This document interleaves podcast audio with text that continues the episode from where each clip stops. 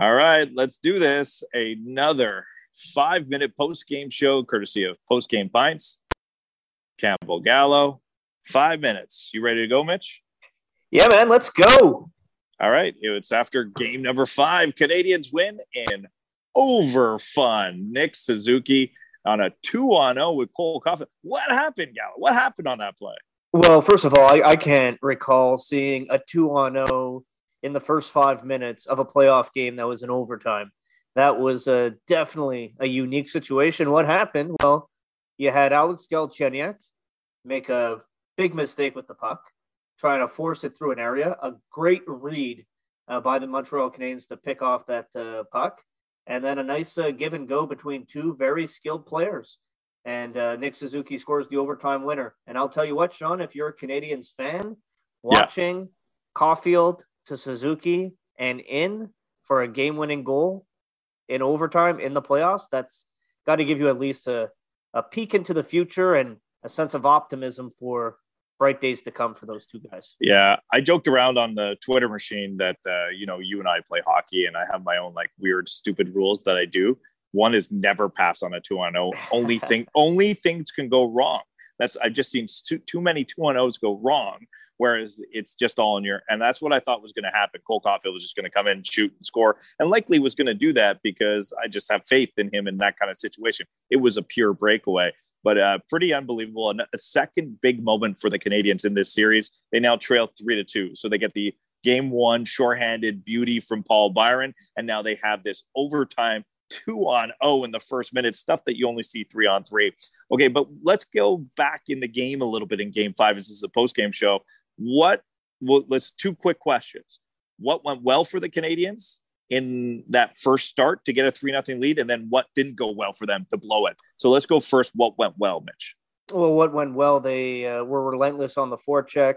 They were able to score uh, three times in regulation. Uh, the goals came from difficult spots in the ice on the ice to get to all three goals.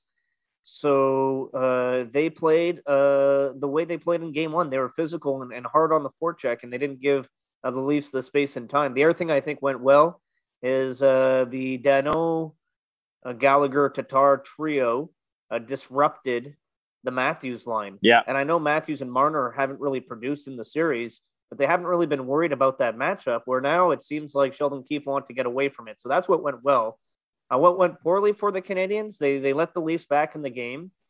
Uh, they made some mistakes. They allowed too many odd man rushes, and uh, they just got away from their game plan for the first from the first two periods. Yeah, if, I'll start with the what went well. It was going to the net, uh, getting physical in the forecheck. The Corey Perry hit was great. I love the second goal, just digging it out. Uh, Campbell was uh, sloppy.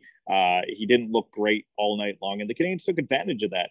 And and the Kotkaniemi take advantage of Sandin he bumps him, steals the puck, goes to the net, and, it, and it's just puck closer to net.